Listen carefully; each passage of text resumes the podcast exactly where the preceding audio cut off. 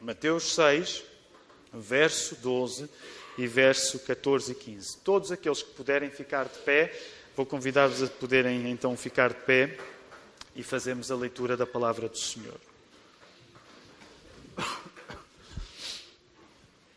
E diz assim o texto: O pão nosso de cada dia dá-nos hoje, não é este o verso, é o verso 12, e perdoa-nos as nossas dívidas, assim como nós temos perdoado aos nossos devedores.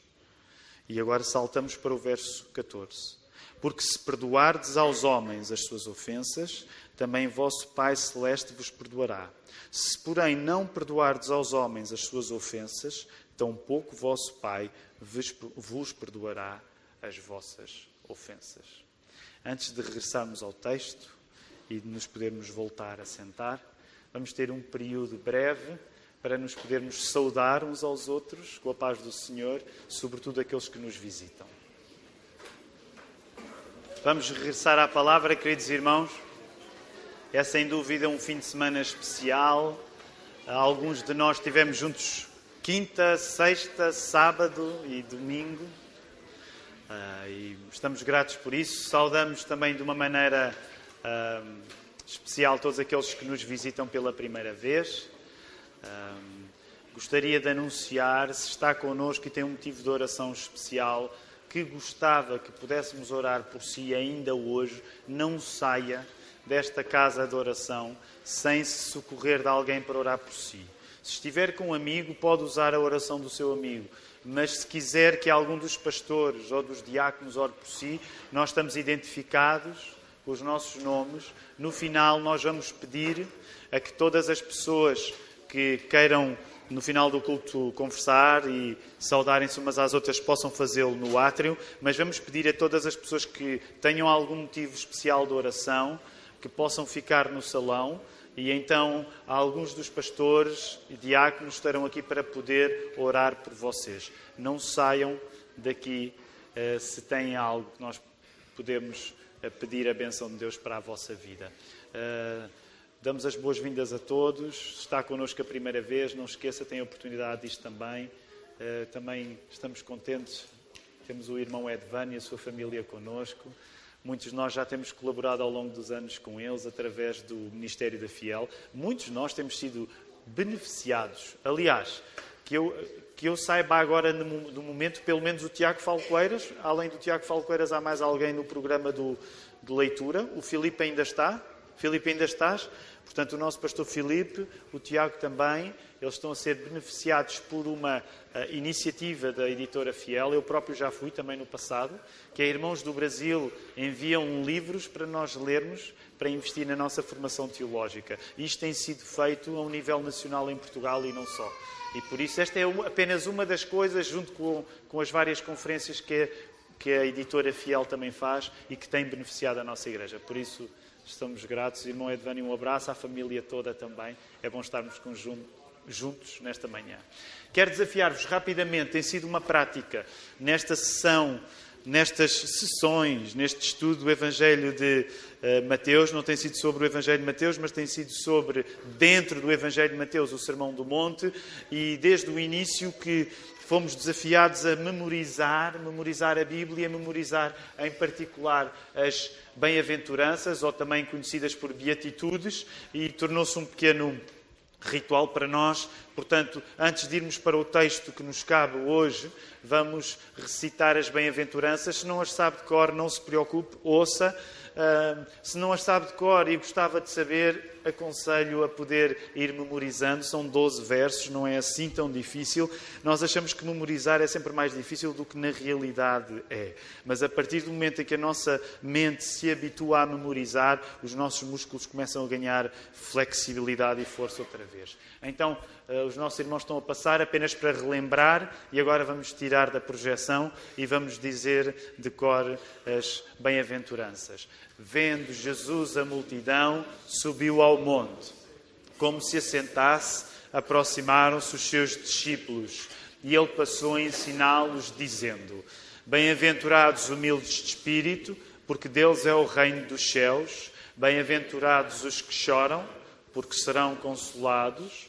Bem-aventurados os mansos, porque herdarão a terra.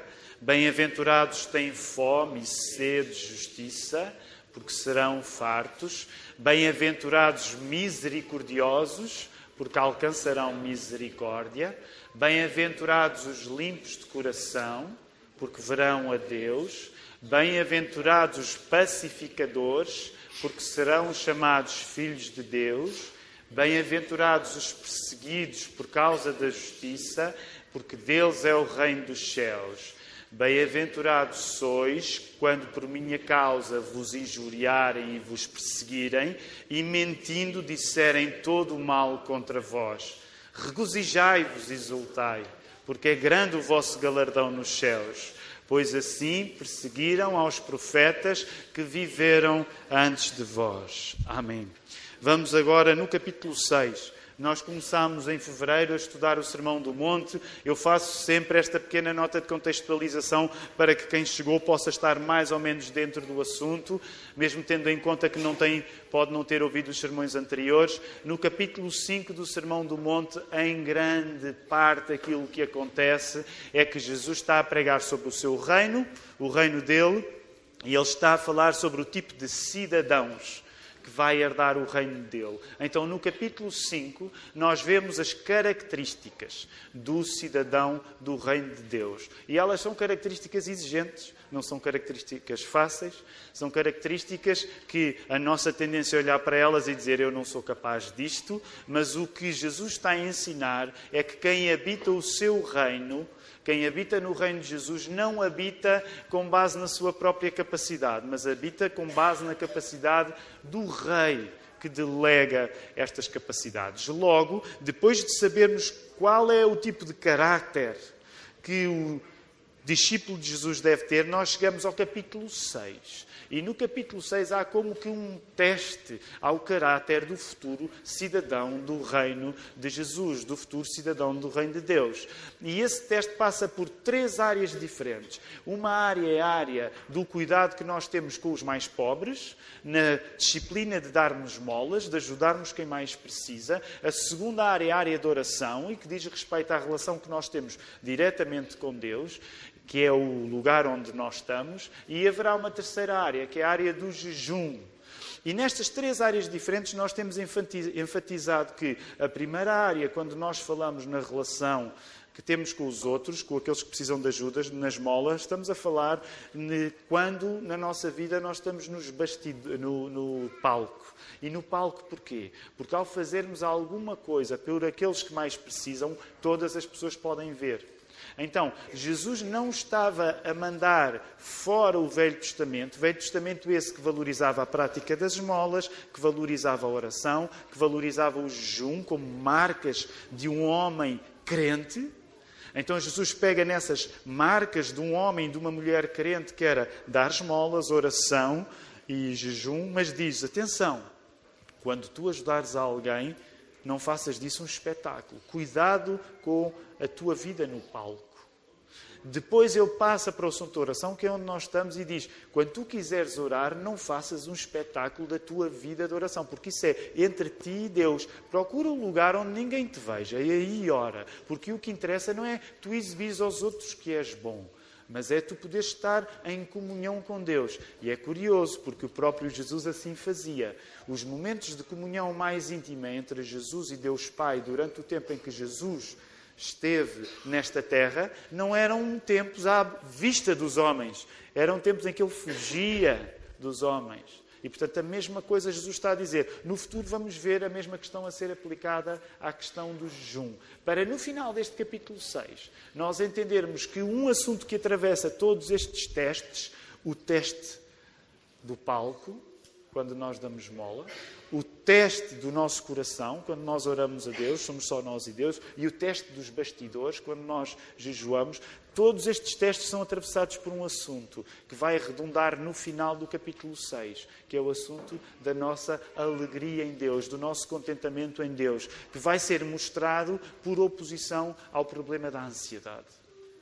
Então, estou apenas a fazer um resumo para que nós agora possamos encaixar-nos no lugar onde estamos no Sermão do Monte. Ele é o sermão mais conhecido de Jesus e é Mateus que o organiza melhor, no sentido de ele ocupa-se três capítulos no Evangelho de Mateus, e há aqui esta, esta fase onde nós nos encontramos, onde Jesus está a ensinar os seus discípulos como eles devem orar. Jesus começou por dizer como é que eles não devem orar e agora está a dizer como é que eles devem orar. E quando Jesus ensina os seus discípulos, e não só, porque não eram apenas discípulos aqueles que estavam a ouvir o Sermão do Monte, mas quando Jesus ensina os seus discípulos, ele dá-lhes um modelo, que é a oração do Pai Nosso. E estamos precisamente na quinta petição da oração do Pai Nosso, que diz: Perdoa-nos as nossas dívidas, assim como nós temos perdoado aos nossos devedores. E damos um pequeno salto para aquilo que acontece logo a seguir ao modelo da oração do Pai Nosso, uma pequena explicação que Jesus dá no verso 14 e no verso 15, quando adiciona: Porque se perdoardes aos homens as suas ofensas, também vosso Pai Celeste vos perdoará. Se, porém, não perdoardes aos homens as ofensas, tampouco vosso Pai vos perdoará as vossas ofensas. E deixem-me começar com uma pequena provocação, e ela está uh, impressa no vosso boletim. Uma pequena provocação uh, escrita por João Calvino. João Calvino dizia assim: Não há nada mais execrável e como podem compreender, a palavra execrável é uma palavra dura. Não há nada mais execrável para Deus do que a ficção de pedir perdão para os pecados enquanto a pessoa que o faz não pensa que é pecadora. Não há nada pior para Deus do que tu pedires perdão quando, no fundo, no fundo, não te achas assim tão pecador. Era isto que Calvino dizia a partir deste texto. E eu creio, esta é a minha opinião, que sempre foi difícil para qualquer pessoa, e creio que é difícil para qualquer pessoa, olhar para dentro e reconhecer o mal dentro de si. Mas também creio que hoje isto ainda pode ser mais difícil. Ou seja, se nunca é fácil para nenhum de nós olharmos para dentro e reconhecermos um erro, reconhecermos um pecado, eu acredito que hoje ainda pode ser mais difícil. E porquê é que eu acredito que hoje ainda pode ser mais difícil? Porque houve um filósofo alemão que fez uma profecia em 1878 e essa profecia cumpriu-se. E eu vou citar um filósofo alemão que em 1878 fez uma profecia. Ele chamava-se Friedrich Nietzsche, vocês já ouviram falar nele, e ele dizia assim num livro que se chama Humano Demasiado Humano, Nietzsche, dizia assim: Atinge-se um grau muito elevado de cultura quando o homem consegue sobrepor-se às ideias e às inquietações supersticiosas e religiosas. E, por exemplo, atinge-se um grau elevado de cultura quando o homem deixa de acreditar no anjo da guarda ou no pecado original. Quando chega mesmo ao ponto, atinge-se um grau superior de cultura, está Nietzsche a dizer, quando o homem chega mesmo ao ponto de não saber falar já da salvação das almas. É muito possível, dizia o Nietzsche ainda, que os homens se tornem um dia, na, na grande maioria, céticos. Agora sejam sinceros, eu, eu acho que vocês vão tirar a mesma conclusão que eu tiro. Isto que Nietzsche disse hoje já acontece. Concordam comigo? A maior parte das pessoas, pelo menos no mundo ocidental, já não acredita em anjos da guarda, já não acredita em pecados e já não acredita sequer que é necessário salvar a sua alma. Como outros têm dito, no Ocidente hoje, a salvação é nós não precisarmos de ser salvos. E vocês sabem isso pela vossa experiência pessoal, quer também pela vossa experiência pessoal quando falam com amigos. Hoje em dia, se vocês estiverem a falar com alguém acerca da vossa fé cristã e quiserem partilhar Jesus Cristo, um dos maiores obstáculos não é que as pessoas, por exemplo, tenham má vontade com Jesus. Há muitas pessoas que até têm uma certa boa vontade com a personalidade histórica de Jesus acham que ele era um revolucionário ou pintam um Jesus à medida das características que eles próprios gostam. O que é difícil hoje para nós, quando falamos de Jesus a um amigo, é falar nesta linguagem em que nós queremos dizer a esse amigo: tu precisas de Jesus, porque se tu não acreditares e confessares o nome de Jesus, tu vais para o inferno. Quantos de vocês é que têm facilidade em dizer isto a alguém? Quantos de vocês é que têm dificuldade em dizer isto a alguém? Hoje, este discurso, como o profeta Nietzsche filosofou e profetizou, nós vivemos num mundo onde a profecia de Nietzsche hoje é facto. As pessoas têm dificuldade em acreditar no conceito de pecado. E por isso até se podem relacionar com Jesus como uma personalidade que os pode ajudar, à qual vão buscar alguns ensinamentos, à qual vão buscar alguma inspiração. Mas a mensagem cristã que diz que sem Jesus não há salvação, que sem Jesus nós estamos condenados, hoje ela é incrivelmente difícil de pregar no Ocidente.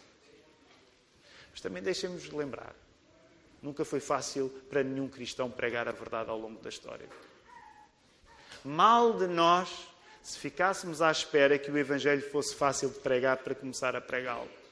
Mal de Jesus se estivesse à espera que a vida dele fosse fácil para ele se entregar por nós. Não é fácil ler, portanto, estas linhas de oração do Pai Nosso. Perdoa-nos as nossas dívidas, assim como nós temos perdoado.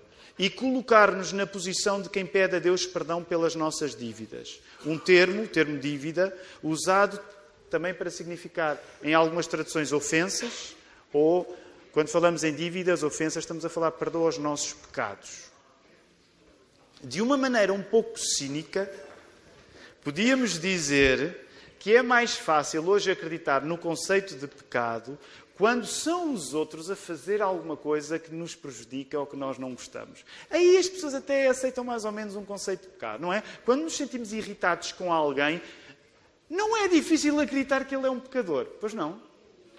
Quando alguém nos irrita, se calhar nós, há uma ponta em nós que até consegue imaginar, eu acho que esta pessoa devia ir para o inferno.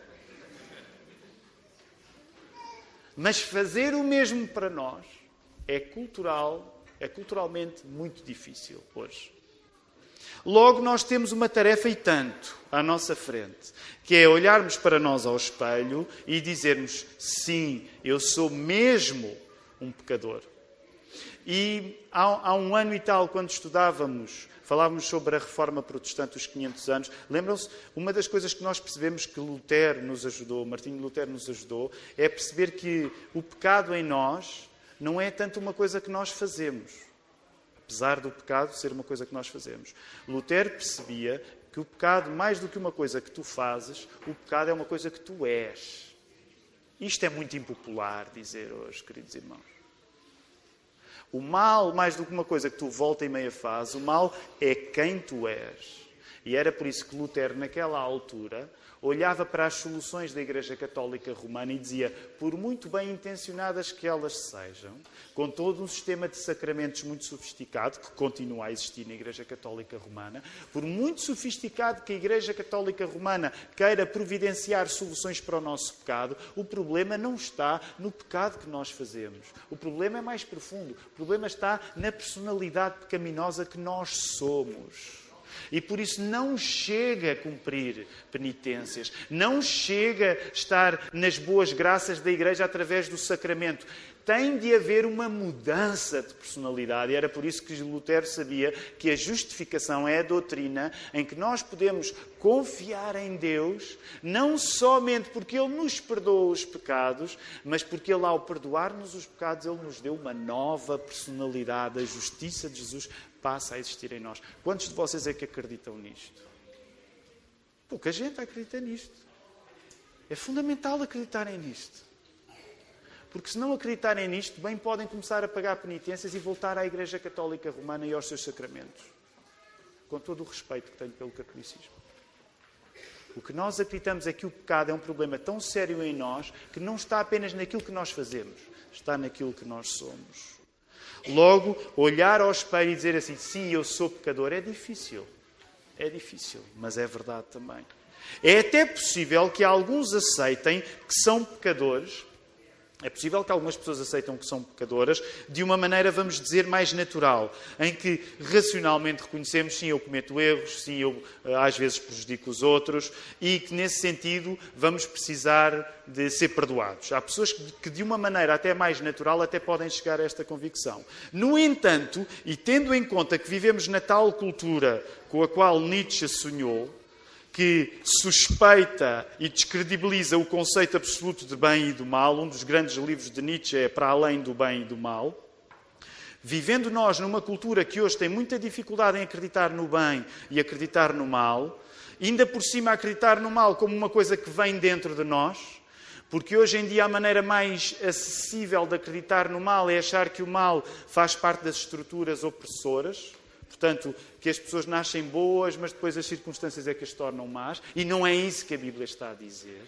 O que a Bíblia está a dizer, o que Jesus está a dizer, por exemplo, em Marcos 7, é que o mal não vem de fora. O mal não está nas coisas. O mal está no nosso coração. Portanto, se é difícil acreditar no mal, alguns vão dizer: não, mas o mal, o mal vem de fora. E o cristianismo diz: não, o mal não vem de fora, o mal vem de dentro. O mal és tu. É o teu problema, é o teu coração. Portanto, isto é complicado de acreditar. E, e é tão complicado que muitas pessoas só vão chegar a essa conclusão de que são pecadoras de um modo menos natural, não é racional, não é porque reconhecem, mas vão chegar à conclusão que são pecadoras por uma razão, porque a Bíblia diz-lhes que elas são pecadoras. Ou seja, e para nós que somos cristãos evangélicos, é fundamental afirmar isto. Nós aceitamos que somos pecadores, e aceitamos que precisamos de perdão, não tanto porque esse reconhecimento brota espontaneamente de nós, ele às vezes até pode brotar.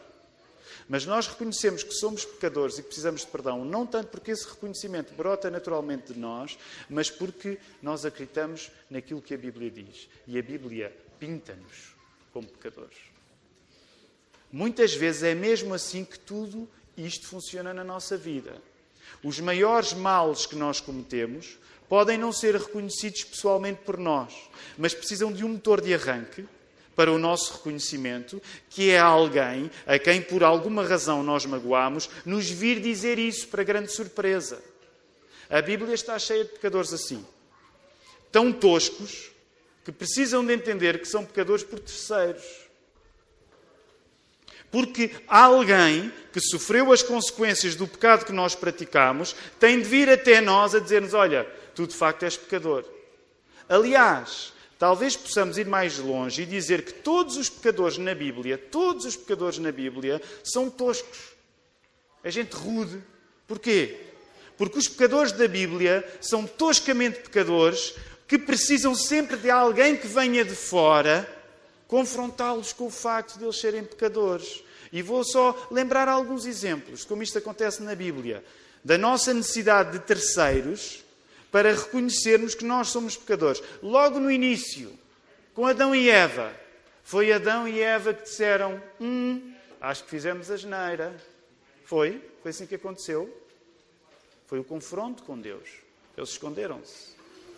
Se continuarmos a ler a Bíblia, Caim, quando matou, Caim, quando matou Abel, foi ele que disse: Hum, acho que fiz a geneira.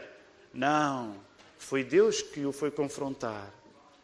Com Abraão, os próprios pecados que Abraão cometia. Abraão dizia: Hum, acho que fiz a geneira. Não, Deus ia lá confrontá-lo. A mesma coisa até com Moisés, que nem sequer entrou na terra prometida por causa da falta de confiança que teve no, no, em determinado episódio. A mesma coisa no Novo Testamento, com Pedro.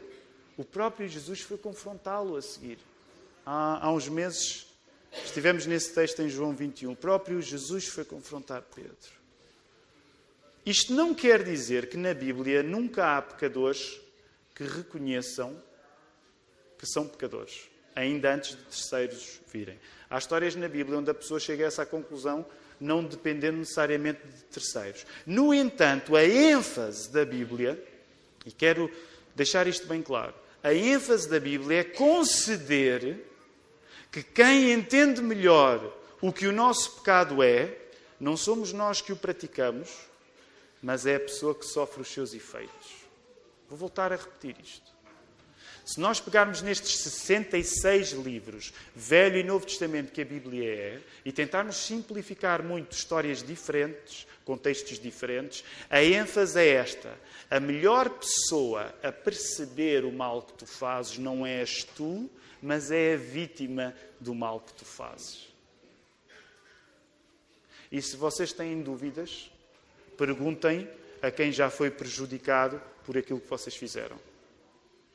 Provavelmente a pessoa que foi prejudicada por alguma coisa que vocês fizeram, ela vai ter uma ideia muito mais clara, muito mais rigorosa da gravidade do que vocês fizeram. Concordam comigo? Já alguma vez falaram com alguém que quem tivessem prejudicado? Já alguma vez viram no rosto de alguém o sofrimento por alguma coisa que vocês fizeram? E por muito que quisessem empatizar com o sofrimento, perceberam que o dano que vocês provocaram é maior daquilo que vocês conseguem sofrer? Quando falamos em quem sofre os efeitos do nosso pecado, aqueles a quem deixamos dívidas, usando a expressão aqui da oração do Pai Nosso, nós temos pelo menos dois campos. Quando falamos em pessoas que sofrem os efeitos do nosso pecado, as pessoas a quem deixamos em dívida, temos pelo menos dois campos. O campo de quem os sofre humanamente, as pessoas que nós prejudicamos e que são pessoas, são seres humanos, e o campo de quem sofre os nossos pecados sobre-humanamente. E quer explicar isto com cuidado. Quem sofre os nossos pecados sobre-humanamente. Quer explicar isto com cuidado. Em primeiro lugar, Deus não é homem para que possa ser prejudicado por alguma coisa que nós façamos. Ou Deus não é sequer vítima do sofrimento que nós lhe provocamos. É isto que fique bem claro. Mas Deus, não sendo homem, é ofendido pelo nosso pecado. Ele sente a ofensa pelo nosso pecado. É nesse sentido que, com esta qualificação, podemos dizer que o nosso pecado provoca dívidas humanas e dívidas divinas. Aliás, voltem a olhar para a oração do Pai Nosso, por favor. Qual é a primeira petição? Leiam, por favor, a primeira petição. Santificado seja o teu nome. De cada vez que nós pecamos, nós pecamos contra Deus e o nome dele não é santificado na nossa vida. Nesse sentido, há uma dívida divina. Portanto, quando nós pecamos, nós não pecamos apenas causando dívidas em pessoas, mas neste sentido, e cuidado, eu não estou a dizer que Deus sofre, eu não estou a dizer que nós podemos ofender Deus num sentido humano, mas segundo a Bíblia nos diz, Deus reconhece o que é o nome dele não ser santificado pelas nossas ações. E nesse sentido, nós somos devedores aos homens contra quem pecamos e nós somos completamente devedores a Deus contra quem pecamos também. Também é por esta razão, das pessoas a quem deixamos dívidas pelos nossos pecados, que esse pecado precisa, desde que o mundo é mundo, de uma reparação. Esse pecado precisa de uma justiça que se faça para que a última coisa que vingue não seja o mal, mas seja o bem. Precisamos de fazer alguma coisa em relação aos homens contra os quais pecamos. Precisamos de fazer alguma coisa em relação a Deus contra quem pecamos também. E essa coisa que nós precisamos de fazer é o perdão. É por isto que Jesus veio, viveu, morreu numa cruz e ressuscitou para arranjar maneira de que haja um perdão que trate do mal que nós cometemos uns contra os outros, mas que trate do mal que nós cometemos contra o próprio Deus. Foi isso que estivemos a cantar. Os cânticos que estivemos a entoar ainda agora afirmavam isso. É por isso que nós acreditamos que a cruz, que na cruz há o poder para que aquilo que Jesus fez possa resolver o mal que eu fiz. Quando oramos, perdoa-nos as nossas dívidas, assim como nós temos perdoado aos nossos pecadores, a segunda parte, a segunda parte é assim como nós temos perdoado aos nossos devedores, não funciona como uma condição da primeira, mas como uma consequência. Quero explicar esta parte agora. E é por isso que também é importante que vocês voltem a olhar para o verso 14 e 15. Quando nós oramos, perdoa-nos as nossas dívidas, assim como nós temos perdoado aos nossos pecadores, nós não estamos a dizer que perdoar que pelo facto de nós perdoarmos os nossos devedores, isso obriga a que Deus perdoe os nossos pecados, ok? Não é uma condição, é uma consequência. E quero explicar isto com alguma calma, mas precisa de ficar bem entendido. Se o poder de Deus perdoar só existisse a partir do nosso poder de perdoar, ficávamos sem uma solução eficaz. Porquê? Porque o nosso perdão, à nossa semelhança, ele é incompleto e imperfeito. Quando tu perdoas alguém, tu deves perdoar alguém e deves tentar que esse perdão seja o mais completo possível. Mas o teu perdão é tão incompleto como tu és. Quando mais à frente os versos 14 e 15 afirmam que se nós não perdoarmos, Deus também não perdoa. Nós temos de enquadrar estas afirmações a partir de tudo o que Jesus tem vindo a afirmar antes no seu Sermão do Monte, quando, ao apresentar o assunto principal, que era o seu reino, Jesus explicava que a realidade divina é que segura a realidade humana e não a realidade humana que segura a realidade divina. O que é que isto significa? Se o significado desta quinta petição do Pai Nosso e se o significado dos versos 14, 14 eh, e 15 fosse que o perdão de Deus depende de nós, então o assunto da pregação de Jesus não seria como Deus reina e nós nos juntamos a Ele, mas seria como nós reinamos e Deus se junta a nós. E não é isso que está a acontecer. Concordam comigo? Portanto, nós precisamos de ler o verso 12 e o verso 14 e 15 no seu contexto para não tirarmos a conclusão errada. João Calvino volta a ser útil para nós aqui. Ele diz assim: Quando lemos como nós temos perdoado aos nossos devedores, isso não significa que, em termos absolutos, somos nós que perdoamos aos nossos devedores. Nós só podemos perdoar os nossos devedores na medida em que, ainda antes, Deus tem poder para os perdoar. Se Deus não tivesse poder para perdoar as pessoas que te fazem mal, tu também não terias o poder para as perdoar. O perdão que damos aos outros não funciona como uma razão para Deus nos perdoar a nós. Quero ir devagar e que isto fique bem claro. O perdão que tu vais dar aos outros não funciona como uma razão para Deus então te perdoar mas funciona como um reflexo do facto de que Deus já te perdoou. Estão a seguir-me? O que é que Jesus está aqui a dizer? Deus não vai ficar de braços cruzados à espera que tu perdoes os outros para te perdoar a ti. O que o texto está a querer dizer, no seu contexto global e com tudo o que a Bíblia diz, é que tu, quando vais perdoar os outros, que é a tua obrigação, perdoar os outros, tu podes fazer isso como um reflexo, porque Deus já te perdoou a ti. Aplicando este princípio de outra perspectiva. E agora tomem bem atenção. Só queremos ser realmente perdoados por Deus quando nos dispomos a fazer o mesmo com os outros. Tu só. Deixa-me voltar a, a, sublinhar isto. Tu só queres mesmo ser perdoado por Deus quando já te dispões a perdoar os outros. Se isso não acontece, tu estás-te a convencer de uma coisa que na verdade não aconteceu. Se tu ainda não perdoas aqueles que mais te ofendem, de certo modo, quer ser cuidadoso, mas deixa-me dizer isto: se tu ainda não perdoas as pessoas que mais te ofendem, escusas de pedir perdão a Deus. Percebem a ideia? Tu só podes pedir perdão a Deus quando já aceitaste que essa atitude de pedir perdão se vai saldar em tu próprio perdoares os outros.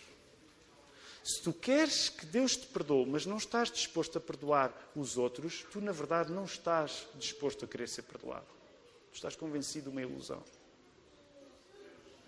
Ser perdoado é perdoar. Ser perdoado é perdoar. Sabem? Porque aquilo que Deus começa na nossa vida, Ele não deixa por metade. Deixem-me dizer, isto é uma parte, eu quero terminar o sermão. Seria ridículo, seria ridículo para Deus começar a agir espiritualmente perdoando-nos e não criando em nós o poder de nós continuarmos a perdoar aos outros. E deixem-me dizer sinceramente, essa é uma das tragédias na nossa vida, queridos irmãos. Eu estou a falar por mim também. Uma das tragédias da nossa vida é que nós somos bons a refastelar-nos no poder do perdão de Deus, mas a termos muita dificuldade em perdoar os outros. Deixem-me dizer, sabem qual é o maior problema disso? Não é só a nossa hipocrisia. É que nós estamos a fazer do poder de Deus um não poder. E deixa-me dizer-te, se Jesus de facto morreu na cruz para perdoar os teus pecados, aquilo que ele começou a fazer na sua vida, na tua vida, vai refletir-se em tu seres capaz de perdoar os outros também. E se tu não queres perdoar os outros, é sinal apenas que tu não queres ser perdoado por Deus, mesmo que conscientemente ainda não tenhas chegado a esta conclusão. Ser perdoado é perdoar. E é aqui neste princípio de o perdão aos outros ser um reflexo de Deus nos perdoar a nós e não uma razão. Portanto, fixa isto. Eu posso perdoar aos outros como um reflexo de Deus me ter perdoado a mim e não como uma razão, um reflexo. Reflexo e razão. Eu posso perdoar aos outros, eu não vou perdoar aos outros para fazer disso uma razão para Deus me perdoar a mim, mas eu perdoo aos outros como um reflexo porque Deus já me perdoou a mim. E quero, a partir deste princípio, hoje citar um texto. E não é um texto da Bíblia, é um texto de um escritor italiano. Ele chama-se Claudio Magri, neste livro. Ele tem um texto chamado Selfie. Ele não escreve de uma perspectiva de fé, ok? Isto não é Bíblia que eu vou ler. Mas eu, eu, quando estava a ler este texto, eu achei que este texto poderia ilustrar muito bem as nossas dificuldades de perdoar e de ser perdoado. Então, não é um texto muito longo, são dois parágrafos, e é um texto que o autor escreve, e chama-se Selfie. Chama-se Selfie. E eu vou ler. Okay? Não é palavra de Deus. Cláudio Magri é um escritor italiano. Okay? Então diz assim: O carro está parado à saída da garagem, trancado por outro carro mal estacionado. Por pouco tempo prometem as luzes intermitentes dos quatro piscas à frente da entrada da própria garagem. O condutor que está de saída toca a buzina, cada vez mais ruidosamente, mas sem sucesso. O lugar do condutor no outro carro está vazio. Insiste com a buzina ensurdecedora até que sai da sua viatura e se aproxima daquela que lhe está a barrar o caminho. No seu rosto vê-se uma expressão enraivecida, rancorosa. Terá com certeza boas razões para estar irritado. Talvez seja o medo de perder um avião que lhe imprime no rosto tanto azedume. No automóvel culpado e parado está apenas uma menina, com mais ou menos sete ou oito anos, e ela está acocorada no fundo, com uma expressão inquieta, quase assustada. Murmura que a mãe saiu só por um momento e que está quase a chegar. O furibundo que não pode sair está cada vez mais impaciente, pergunta onde foi a mãe, a que loja, a menina não sabe, ele toca na buzina do automóvel, apesar de ela ter quase lágrimas nos olhos. Toca e toca e diz que vai chamar a polícia. Ela é uma pequena gazela aterrorizada. Ele inclinando-se sobre o vidro do automóvel, ameaça uma vez mais com a polícia e vê o seu próprio rosto refletido no vidro do carro. Apercebo-me então de que nunca antes me vira tão feio e desagradável. E quando vejo chegar ofegante e agitada a condutora, também ela alterada pela estupidez de toda a situação, afasto-me à pressa do seu automóvel e, para evitar o encontro, desapareço por segundos na escuridão da garagem. Eu não sei se vocês já tiveram uma experiência parecida, mas o que vos quero dizer é que, usando a linguagem deste texto de Cláudio Magri, Jesus ensina-nos nesta oração o perdão para nos resgatar das garagens escuras, onde nós nos refugiamos quando é difícil perdoar e quando é difícil pedir perdão. O necessário é encontrar nesta petição de perdoar e ser perdoado o tal reflexo. O do carro do texto foi preciso aquele homem ver-se refletido, ver a sua expressão Eu não sei quantos de vocês já, já vos aconteceu uma coisa parecida. Às vezes estarem zangados e por alguma razão viram a vossa expressão e tiveram vergonha da vossa raiva. Já me aconteceu. Foi o que aconteceu com este homem. E este reflexo é precisamente aquilo que o perdão de Jesus quer fazer na nossa vida. O tal reflexo de perdoarmos os outros, porque Deus já nos perdoou a nós. Perdoar e ser perdoado, uma vez mais, não é uma capacidade nossa, mas uma promessa de Jesus à espera de ser cumprida nas nossas vidas. Assim que nós confiamos que Jesus não é uma pessoa de mentiras. Que o Senhor nos ajude.